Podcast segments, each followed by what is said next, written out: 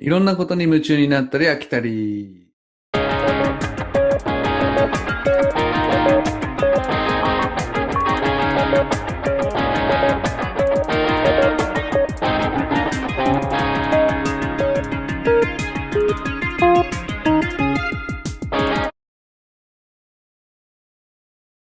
はい、こんばんは、しょこんばんは、よろしくお願いします。う。よろしくお願いいたします。なんか前回の夢中アワード、意外と好評で、結構見てもらってますね。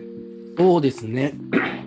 やっぱなんか、僕らあのや基本的に90年代ぐらいの話が多いんで、うん。もろ最近の話じゃないですか、アワードって。そうだね。確かに。うんうんうなんで、意外とやっぱ最近の話も引きがあるなと思って、ちょっと若干、あのコンセプトにブレを感じてくる。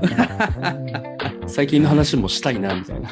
いや、でもそうだよね。やっぱりちょっと90年代縛りっていうところがさ、そうそうそう。なんかまあネタがっていうところもあるけど、まあ、90年代ってたった10年しかねえしって思ったと。うんうん、ちょっとこういうところもね、まあ、うん遊びとして、まあ、持っててもいいんじゃないかなっていう感じですけれども、はい。えー今回は、えー島田紳介さんでございます。おー、ビッグネーム忘れてましたね。ビッグネームちょっとやるのが遅いかぐらいの。うはん、やっぱりもう引退しちゃってるからね。い。なんか引退してるのかどうかって、ちょっとまだ、だって自称引退みたいな。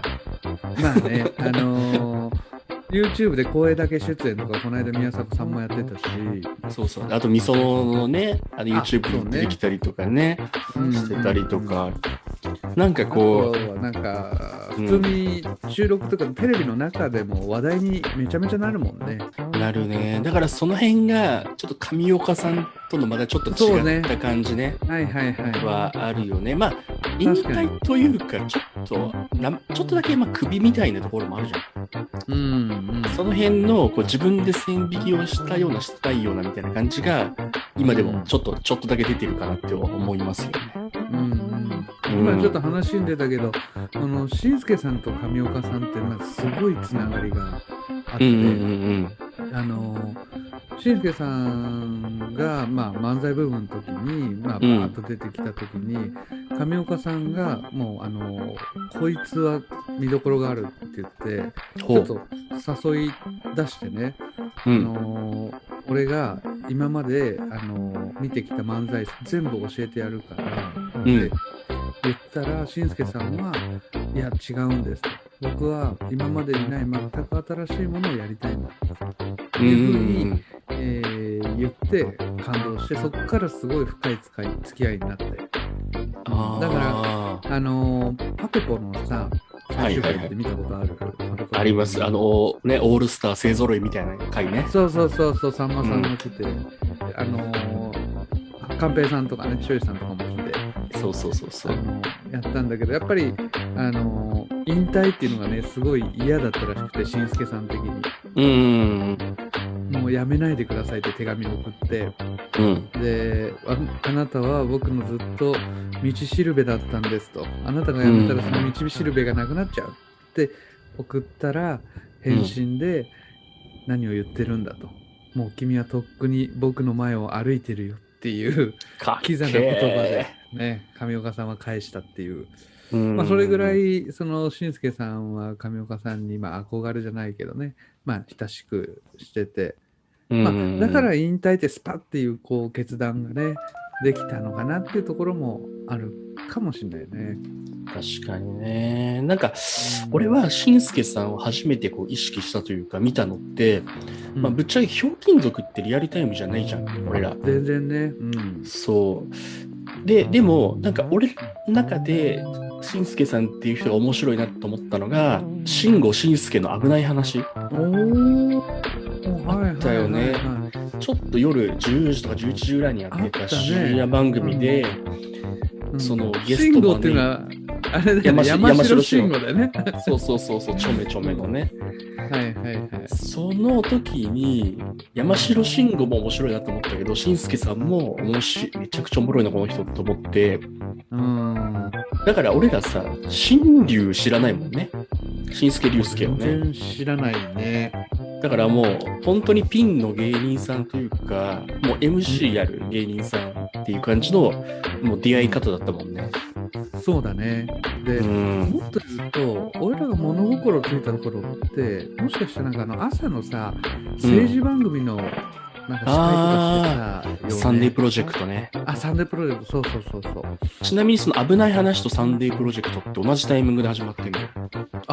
そうなんだ。そうそうそう。だから、まあ、しんすけさんがすごくブレイクした年というか、それがはいはい1990年とかなんだけど、まあ、ちょうど俺らが10歳とかその辺なんで、うんうん。うん、幼少期に見てたって感じだよね。うん。あとなんか X テレビとかにちょいちょい出てたなって感じ？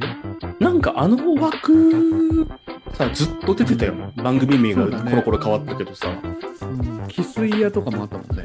翡翠屋とか、猿でもわかるニュースとか、はいはいはいはい。うん、BLT とか、なんか、うんなんかそんな感じで、あのー同じ枠なんだけど、名前が変わってずっと続いてたよね。そうだね。うん。そういう意味では前もさ、あのー市長と企画でやった夢の番組表で出てきたスケスケシルバってさ、結構異色だよね。異色だね。なんか、しんすけさんって割と、なんていうのかな、ベタっとした笑いじゃん。うん。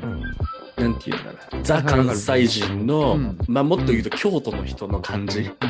なんだけど、はいスケスケシルバーに関して言うと、東京っぽかったよなんか。そうだね。うん東京っぽい、なんか、殻を破るじゃないけど、うん。なんか、そのしんすけさんが一瞬浮いてんだよね、最初は。そうそうそうそう。でも俺好きだったけど、やっぱり半年で終わったの。うん。うん。もあれ、フジテレビってイメージが、ひょうきん族以外あんまないんだよね。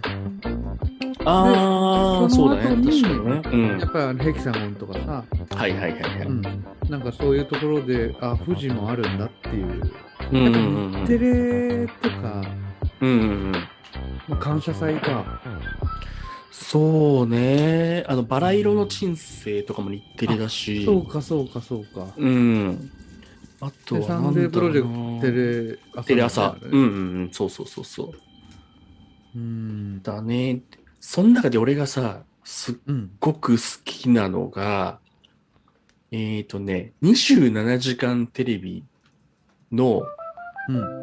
しんすけさんがめちゃくちゃ好きで、ほうほえー、しかももう年も決まってて、2005年の20、当時27時間テレビじゃねえか、25時間テレビだ。あれ徐々に長くなってるから、25時間テレビの、う。うん。えっ、ー、とね、その時は、えー、誰がメインかわかんないね。ヘキサゴンじゃなかったのよ、その時のメインが確か。あ、違ったんだ。で、えっと、さんま中井の今夜も眠れないって、なんか毎はい年。夜中にさ、やってるじゃん。うん。俺あのコーナーが好きで、うんで、さんま中井でやってたんだけど、うん。しんすけさんが飛び入り参加するっていう年があって、それが2005年なんだけど、うんそれさ、YouTube にもまだ、あの、良くないけど残ってて、共演ってだってあんまないよね。あんまないんだけど、その2005年の25時間テレビのさんま中井の今夜も眠れないのさんまさんとしんすけさんの絡みがもうね、もう天下一品。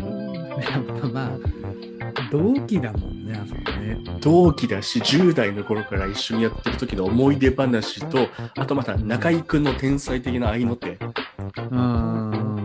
素晴らしいんだよね。で、ちょっと忘れがちなんだけど、うんこのさんま中井の今夜も眠れないで、しんすけさんが飛び入り参加したこの2005年のそのコーナー中に、鶴瓶さんと中継をつないで、鶴瓶さんがあそこを出してたの。その年だ。その年のそのコーナー中なの。あ、コーナー中なんだ。コーナー中なのよ。で、さんまさんとしんすけさんが中継を鶴瓶さんとつないだコーナー中にやったのよ。でも多分、さんまさんと鶴瓶さん、だってさんまさんとしんすけさんじゃなかったら、う多分ん。鶴瓶さんもやってないよね。やってないかもね。ちょっと一個、や、なんていうの？負けん気たろ感はまそう、負けん気というか、うん。そう仕掛けたろ感は多分どっかだったと思う。いや、鶴瓶さん、そうだもんね。なんかうんそういう人だよね。そういう人、そういう人。負けたないんやっていうのが、うん。やっぱあるもんね、どっかに。あるあるあるある。その回がね、俺の中ではもう何百回見たかっていうぐらい見てる。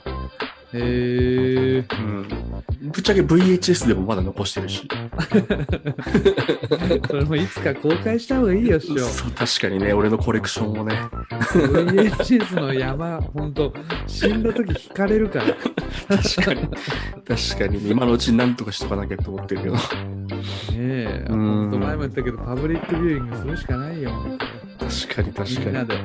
うん。でも、しんすけさんもスパッと辞めたよね。なんか、引退の危機って何回かあったもんね。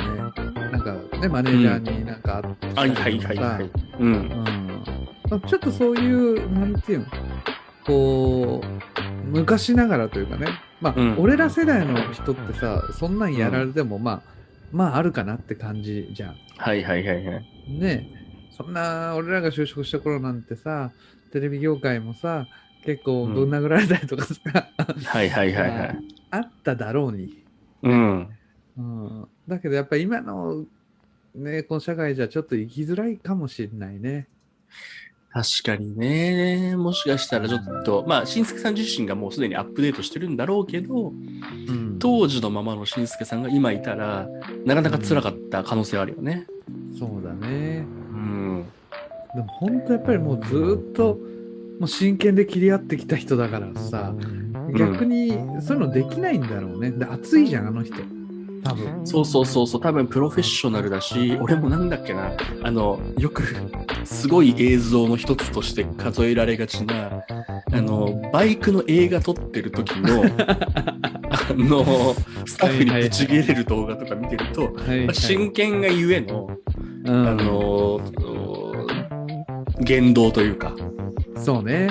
うん、感情にな的になっちゃうところとかっていうのは、ある種なんか、あ、いいと時ころだけ。どね。いいところでもある。ねもちろんね。うんそういうのがないと生き抜けないっていう部分もあるから。ねあとはやっぱりあれだね、松新、ね、あ松本さんとのね、絡みが。そうだね。多分一番見たかも。しんすけさんそうだよねが出てる番組で一番見たのは松新だね。うん、うん。あれは、まあ、松本さんっていうのもあるけど、うん。そのあんま、いわゆるその松本さんがこうし下になるっていう、その。関係性として、うん。そういう番組がなかったじゃない。なかったなかったなかった。うん、それで、なんかこう、うん、なんかいい松本さん見られたかなって思うし、なんか同時にしんすけさんの考えとかっていうのもすごい、うんまっちゃんとだから赤裸々に語るよね。うん、そうそうそうそう。あれはあれで違った意味での真剣の勝負というか、うん、してた気がするよね。そうだね。ゆるい感じではあったけど。うんうん。なんか今の番組ってあの、うんまあ結局なんかいいなんて言うんだろうハッピーエンドに終わらせなきゃいけないみたいな、うん。なんかそういう感じがちょっとプンプンするんだけどうんうん健介さんのやつってその結果ハッピーエンドになっちゃったみたいなうん。うん。感じのなんか作り方というか。で、ん。バッドエンドももちろんあるししんすけさん自体が別にハッピーな印象があるわけじゃないから、うんうんうんね、あの TBS の感謝祭とかで東京03にぶち切れたりさ、はいはいはいはい。うん。だけど結局そのすぐ泣いて素敵やんとかさ。はいはいはいはい。だからまあ人間らしいんだよね、多分ね。そうだよ多分そうそう。泥臭いんだよ、うん。それでいてなんか計算高いみたいなうんキャラだけど、うん。でも根が泥臭いからなんかそのギャップが人間らしいんだよね確かにね。あとさ、忘れちゃいけないんだけど、うん、M1 作ってるからね。あそうじゃんうん。そうじゃんねだから、あの、し島田紳介ってまだ生きてるというか、確かに M1 があるっていうことはし島田紳介のおかげだから。ああうん。そうだね。で、もともとはね、なんかこう、10年以内で、まあ、あれをね、機にもう売れないやつは、まあ、諦めろっていうような、うまあ、コンセプトん。っていうか、だからもう指針がすごいはっきりしてるよね。そうそうそうそう。あある種の優しさだもんね。そうだね。いや、そうだと思うよ、本当うに。ん。まあ、そんな中で錦鯉さんみたいな人もいるんだけど、うんでも、やっぱり逆、裏返しで、そのう、ん。逆にそこまでだったら俺たち面倒見たるからなっていう、うん、確かに確かに。そこら辺はやっぱ兄貴分というか親分派だなところはあるよね。そうだね。お笑い愛というか。うん。うん。だってやめても結局めちゃめちゃみんなから慕われてるもんね。あの、芸人さんからは。うん。だからそれもやっぱね、人間なんだと思うよ。人間力というか、う。うんん。単に面白いっていうだけじゃなくて。はいはいはい。うん。なるほどね。いやー、ちょっとかなりうん。思ってたより熱く語っちゃいましたけど。そうだね。うん。ちょっと短くなる予定だったけど、そうそうそうそう。なんやかんやで影響されてたんだね。そうね。